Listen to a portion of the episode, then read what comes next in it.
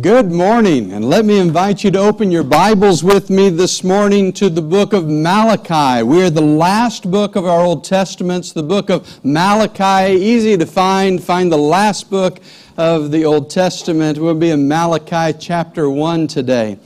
Malachi begins with one of the best opening lines in Scripture. It says, I have loved you, says the Lord. How would you like to get a letter from God that said that? I love you, says the Lord.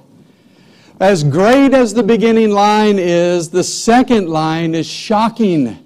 The people respond by saying, How have you loved us? After a thousand years of redemptive history, Israel was blind to the love of God. Now, don't misunderstand. The message of Malachi is not coming to a pagan people. It is coming to a people who were courageous enough to leave Babylon after 70 years of exile and come back into the land. It was written to a people who have the courage to be with Nehemiah and rebuild the walls of Jerusalem, whose spirits were stirred by the prophet Haggai to rebuild the temple of God. These were people who were committed to the Lord. The opinion polls of the day said religion was significant among these people. And yet, they faced the problem. They fell into the trap that faces our culture today, and that is to trivialize the worship of the Lord. They were tempted and fell into the trap of trivializing the worship of the Lord. Oh, they could still trace their lineage to the great families of faith in the past. They knew the law, and yet the worship of God was not their life because they had become blind to the love of God. They had become blind to the love of God. And the same is true of us to the extent that you and I are blind to the majestic greatness of our God, we will have little desire to worship Him. It will be unimportant and dull and unworthy of our best. But when we open our eyes, to the character and the nature and the work of our God, worship will become something that is our passion. Serving Him will become our greatest pleasure.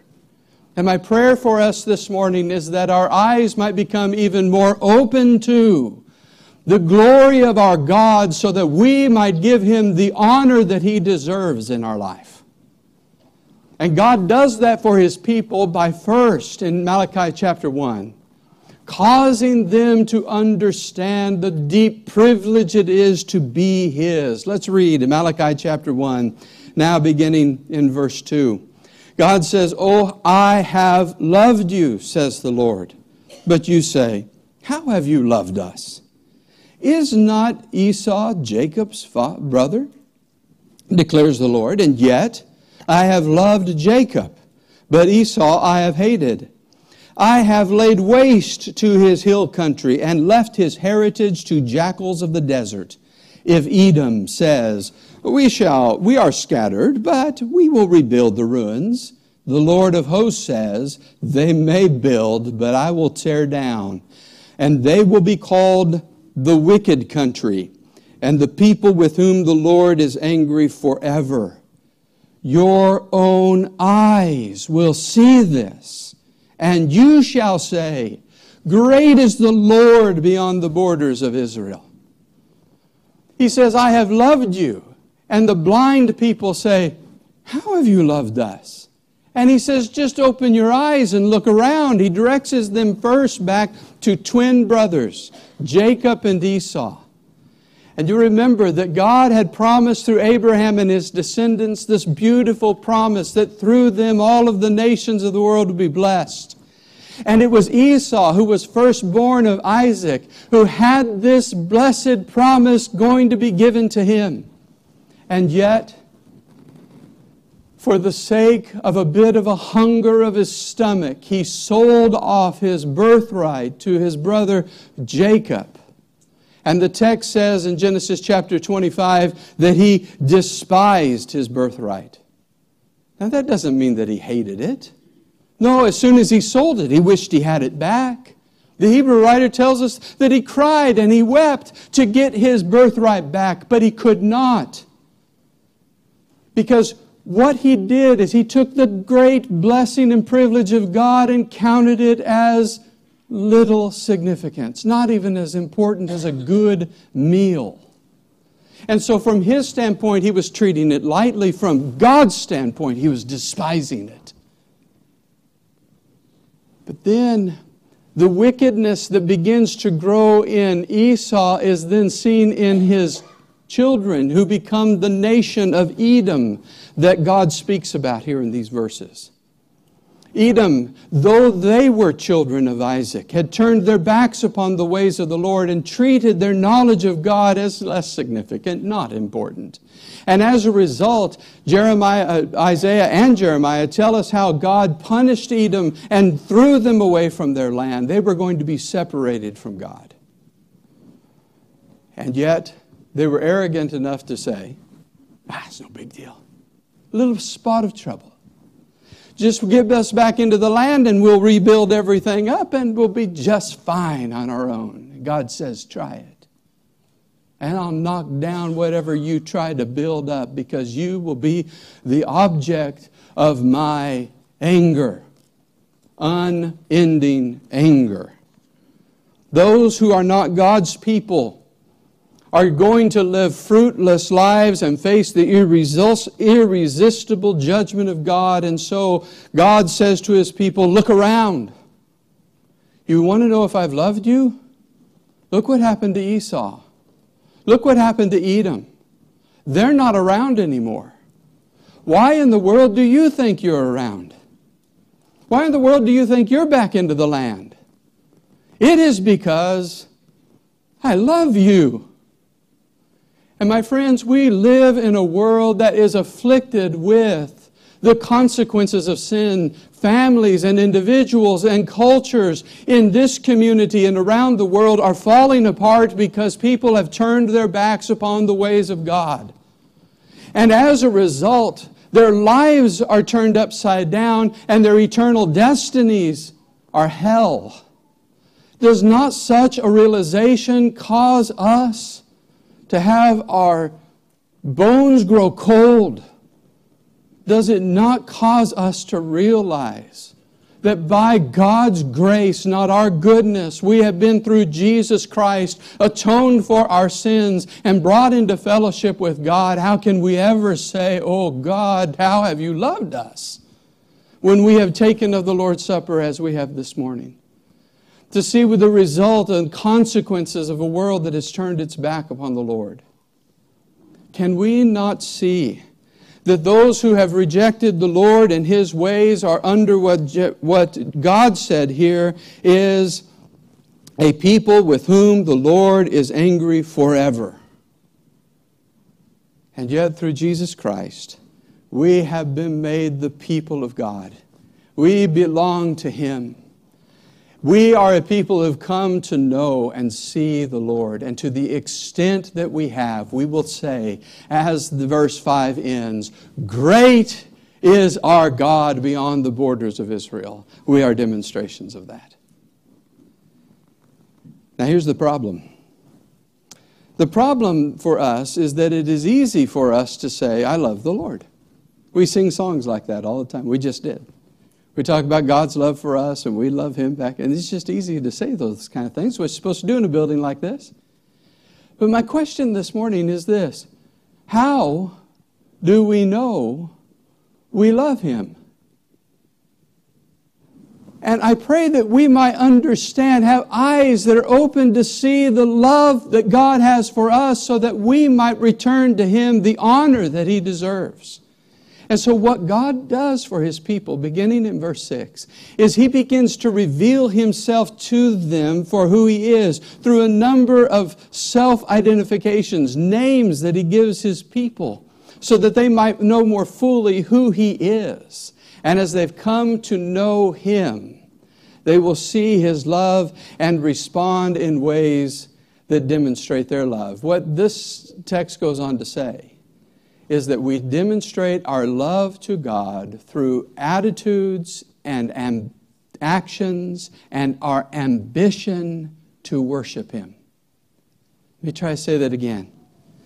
This text says the way we demonstrate our love for God is seen in our attitudes and our actions and our ambitions for worshiping God. And we do that when we come to know who He is. Let's read beginning in verse 6. A son honors his father, and a servant his master. If then I am a father, where is my honor? If I am a master, where is my fear? says the Lord of hosts. O priest who despise my name. But you say, How have we despised your name? By offering polluted food upon the, my altar. But you say, How have we polluted you? By saying that the table of the Lord may be despised. When you offer blind animals in sacrifice, is that not evil? And when you offer these, those that are lame or sick, is that not evil? Present that to your governor. Will he accept you or show you favor, says the Lord of hosts? And now entreat the favor of God, that he may be gracious to us. With such a gift from your hand, will he show you fav- show favor to any of you, says the Lord of hosts? Oh, that there were one among you who would shut the doors, that you might not kindle fire upon my altar in vain. I have no pleasure in you, says the Lord of hosts, and I will not accept an offering from your hand. For from the rising of the sun to its setting, my name will be great among the nations, and in every place incense will be offered to my name and a pure offering. For my name will be great among the nations, says the Lord of hosts, but you profane it when you say that the Lord's table is polluted and its fruit, that is, its food may be despised, but, I, but you say, What a weariness this is, and you snort at it, says the Lord of hosts. You bring what you have taken by violence, or is lame or sick, and this is what you bring as your offering, says the Lord. Shall I accept from that from your hand, says the Lord? Cursed be the cheat who has a male in his flock and vows it, and yet sacrifices to the Lord what is blemished. For I am the great king, says the Lord of hosts, and my name will be feared among the nations. The reality of our love is revealed by our attitudes and our actions and our ambitions and our appetite for worshiping God. One of the reasons why worship is so dry and inconvenient to some of us is because we just don't know the Lord. We're arranged at a time in which we're supposed to honor Him that we don't know. And so it becomes dry, boring, and inconvenient. But to the extent that we come to know who God is, worship becomes the means by which we recognize that. And so in this text, what God does is He explains the greatness of who He is to His people. He begins by saying, I am a father. Now, I think if you were to ask most people today, what does it mean that God is your father? Most people would say, well, that means that God loves me and that God's going to care for me, forgive me, and take me to be home. And that's true. And anything I say doesn't minimize that, it actually establishes that. But if you were to ask an Israelite, what does it mean that God is a father? They would not talk about what God gives, but what God deserves. They would take you back to the Ten Commandments and they would say to you, Honor your father and your mother that fatherhood is about honor and not just gifts. Now, the idea that fatherhood demands honor is not something that is very uh, prevalent in our culture today. Why is that? I believe that it's because for several decades, what has happened with fatherhood in our culture is that we have lost the realization that fatherhood is to be a, a godly leader who uses his authority and his goodness and his, his strength and his compassion for the good of his children, and he does so in such a way that he wins their honor. Instead, what has happened is that fathers have advocated, they have not fulfilled their role as spiritual leaders in the family. They have become remote. They have become chasers of pleasure and possessions. And even in some cases, they have become abusive to the point that children have absolutely no respect and honor for their parents. But that is not the father that we have. The Father that we have is one who has earned in every way our honor. And that is why in this text, and he says to the people, I am your Father, it is not to comfort them, it is to correct them. If I am your Father, have I not acted in every way to deserve your honor? What a change in worship a perspective this brings to our worship. We don't just simply come to worship to say, oh, look at all the goodies God's given me, and I'm going to go get some more. Worship is the opportunity that we come and give our Father the honor that He deserves. And so I'm not caught up in worshiping in a way that makes me feel good and about what I like and about what I want. It is about honoring the Father. If I am your Father, where is my honor? But then he goes on to say that not only am I your Father, but I am also your Master. Where is my fear? Verse 6. This name speaks of God's position, God's power. It is a reverence for God because He is the master of my destiny. Just think about what people do for the good of their masters in this world. Think about work. Somebody will say, Well, you know, I've just got to give a bunch of extra time at work this week because, you know, that's what the boss has told me. And the client wants this, this, this, and this, and so we're just going to have to change everything. We're going to have to do what the client wants us to do. And we wear ourselves out in time and energy and talents trying to please our clients and trying to please our bosses. And God comes along and says, Whoa, I understand. I see that you realize how you are supposed to respond to masters. Why don't you feel that way about me? If I am your master, where is my fear? This gives a different flavor to worship. That worship is not just a time in which I come for my benefit, but I come to honor a Father who deserves it. And I come to elevate the Master to the ruling, guiding King of my life because that's who He is. That's worship. He is a Father who deserves honor, a Master who deserves fear. And this exalted position is further emphasized eight times in the text by the phrase, I am the Lord of hosts. The Lord of hosts. In the Old Testament, host is used to describe armies, angels, and stars. Put it together, and God is the ruler of all of the armies of heaven and over the galaxies of the universe. He is the Lord of hosts. And there are his people, bored with his service, giving him some scraps of time and talent, weary of being inconvenienced, and offering lambs that are manged and with broken legs. You know, it's disrespectful to a father not to give him the rightful honor, but it's downright fearful to stand before the Lord of hosts and give him that.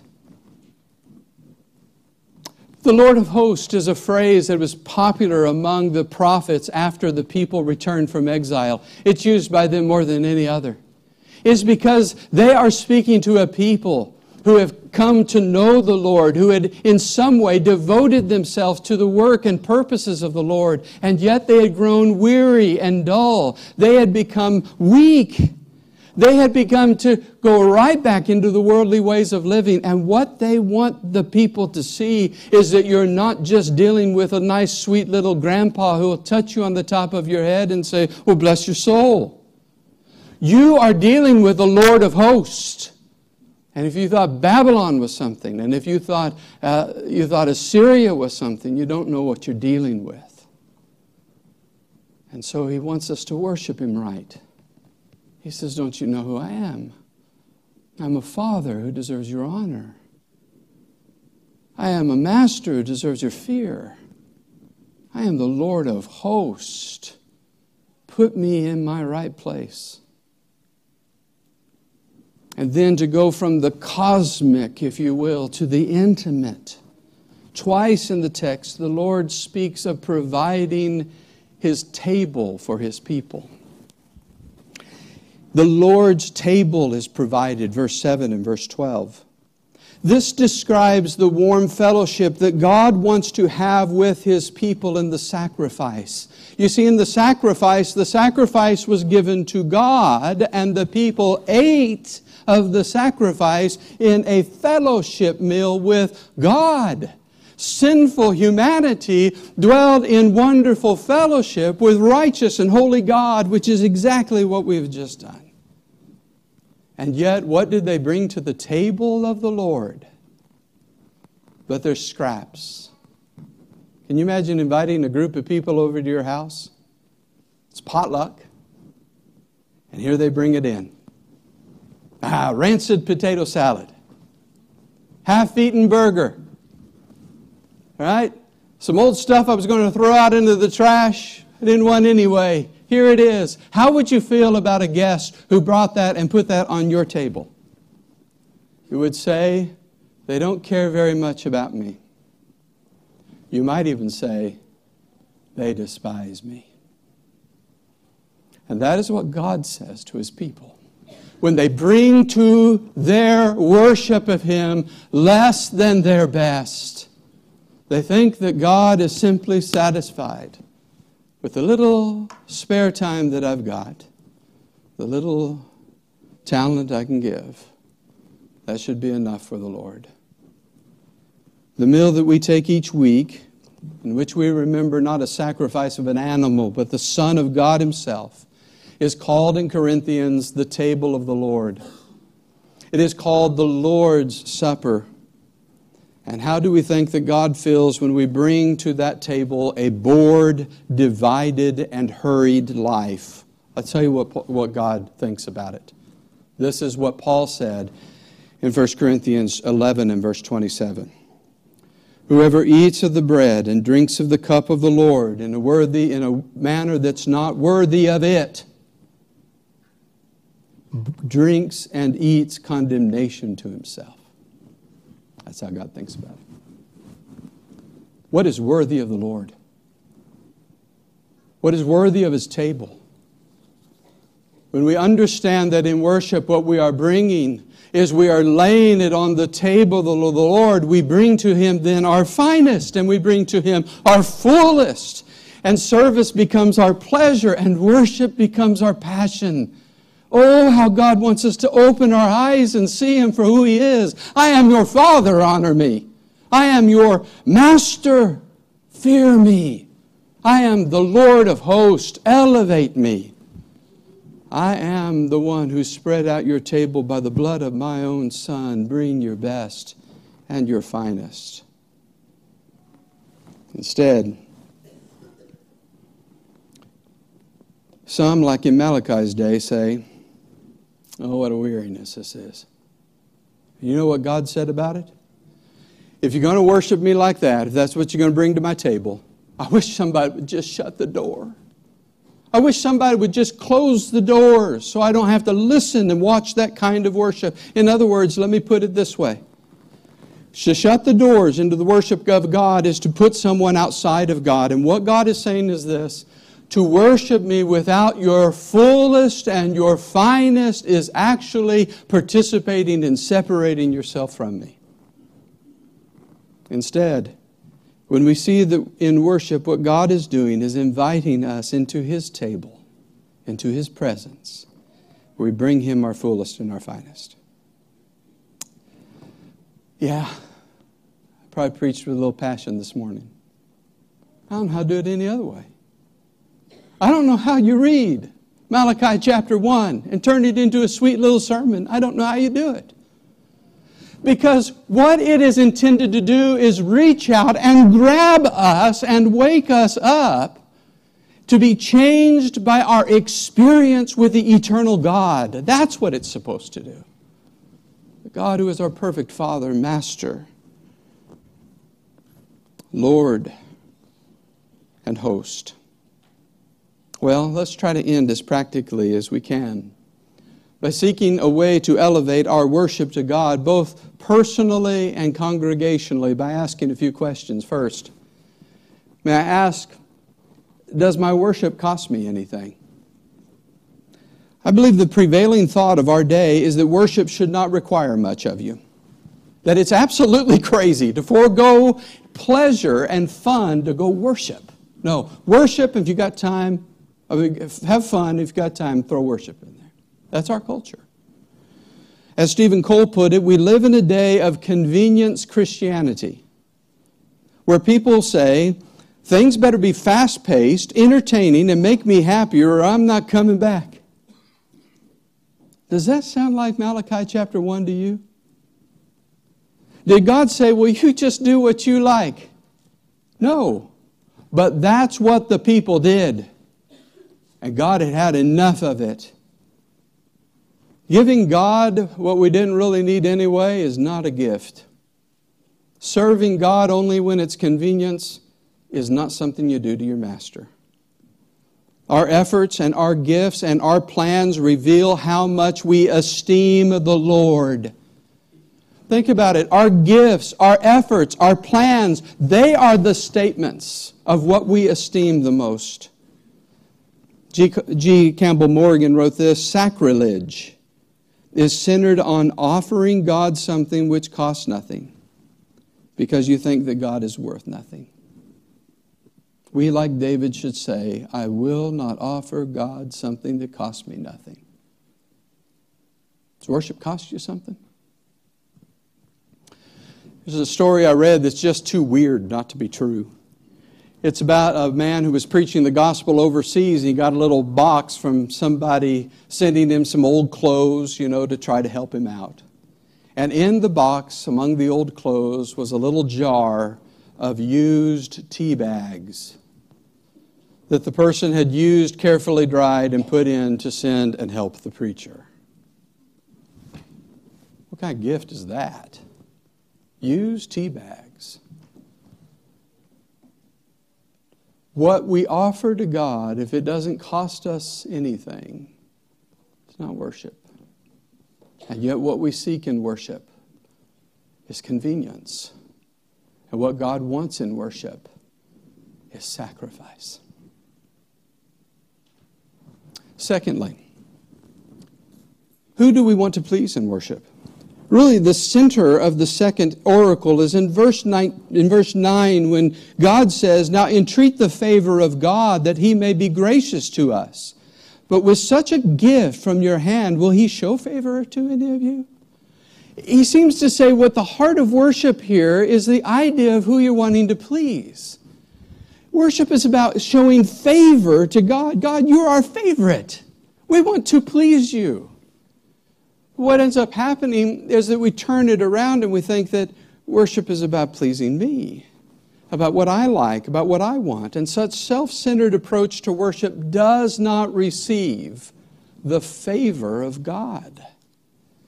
It may be pleasurable, but it does not get the pleasure of the one we seek to please. Thirdly, ask yourself do I think worship is boring?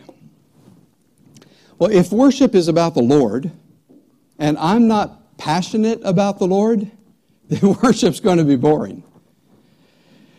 We're going to say, as they did, oh, what a weariness this is. Because worship is just not worth the effort, at least not worth much effort.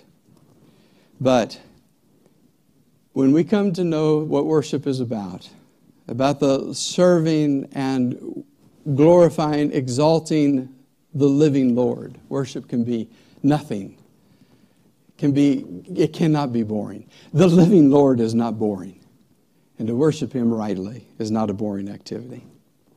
But let me end simply with this thought. And that is that ultimately God is going to be worshiped rightly.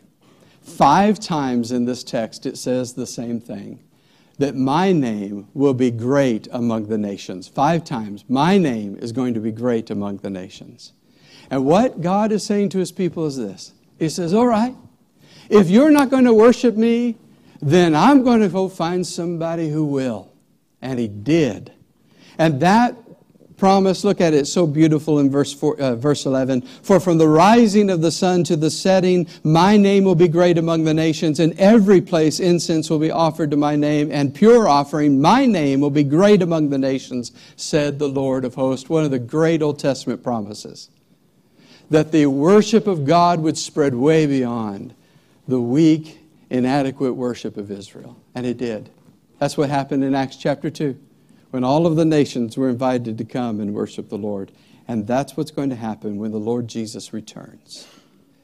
As Paul says in, Philippians chapter 2 and verse 10, every knee shall bow and every tongue shall confess that Jesus Christ is Lord to the glory of the Father.